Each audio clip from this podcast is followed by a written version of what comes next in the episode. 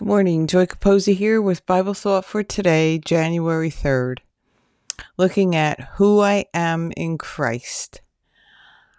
Today we are looking at the thought that I am bought with a price. From 1 Corinthians 6 verse 20. For you were bought at a price, therefore glorify God in your body and in your spirit, which are God's. Wow, that increases our worth immediately. We value things by the price that is set on them. So the next time you are feeling worthless, please remember the huge amount of worth you have to God. That's enough to make us all walk tall today with our heads held high. Have a wonderful day. Spread the word and share it with someone today.